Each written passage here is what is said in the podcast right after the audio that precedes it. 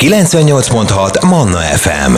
Mindennapi életünk. A mikrofonnál Argyelán Kriszta. Ez a 98.6 Manna FM életörömzene. Köszönöm szépen, hogy együtt rádiózhatunk így minden szentek napján, november 1-én is, amikor is szokás szerint 7 óra után konyhába megyünk, és mivel szerda van, Kóhári Éva gastroblogger is itt van velünk, és hoz nekünk gluténmentes finomságokat, hiszen már évek óta kísérletezik ki a finomabbnál finomabb fogásokat, és most házi pudingot készíthetünk el, természetesen a klasszikus csokolád és a cia Éva. Sziasztok!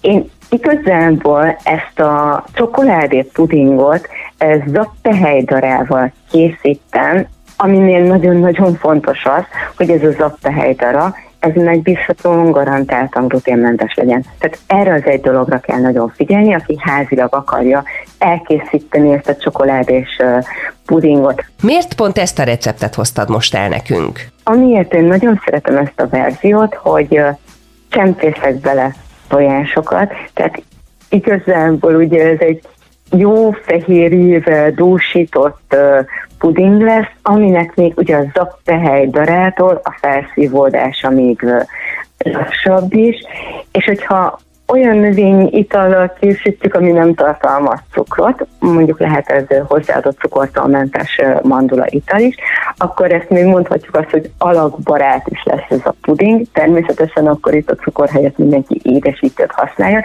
Szóval szemtelen módon elkészíthető, variálható itt az alapanyagoknak a, a függvényében ez a csokoládé puding, de miért én nagyon-nagyon szeretem még ezen is túl, hogy jó sok fehérjét tartalmaz, hogy ennek az állaga olyan igazán krémes lesz, már már betegszik egy ilyen csokoládé krémmel, és hogyha hagyjuk rendesen kihűlni, megdermedni a hűtőbe, akkor pont olyan állaga lesz, mint valóban egy ilyen bolti készítésű pudingnak, az én kamaszom nagyon szereti ezt vinni magával iskolába, és olyan kis tálkába szoktam, ilyen kis pohárkába szoktam neki csomagolni, aminek a tetejébe külön lehet tenni granulát, vagy műzit, vagy zaptáját, és akkor 10 óra óraira csak beleborítja magának ebbe a kis pudingba a, nem tudom, a granuláját, és ez egy tökéletes étkezést ki tud vele tulajdonképpen váltani.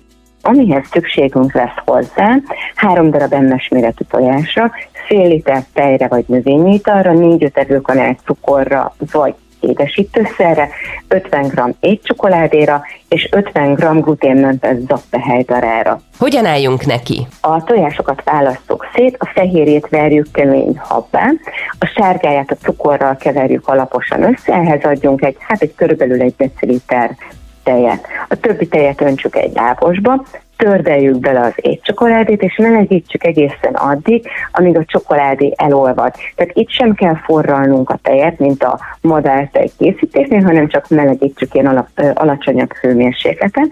Utána öntsük hozzá magát a zappelyhet, és folyamatosan kevergessük melegedésig, de ilyen alacsony hőmérsékleten, tehát ne akarjunk ezen túl gyorsan túl lenni.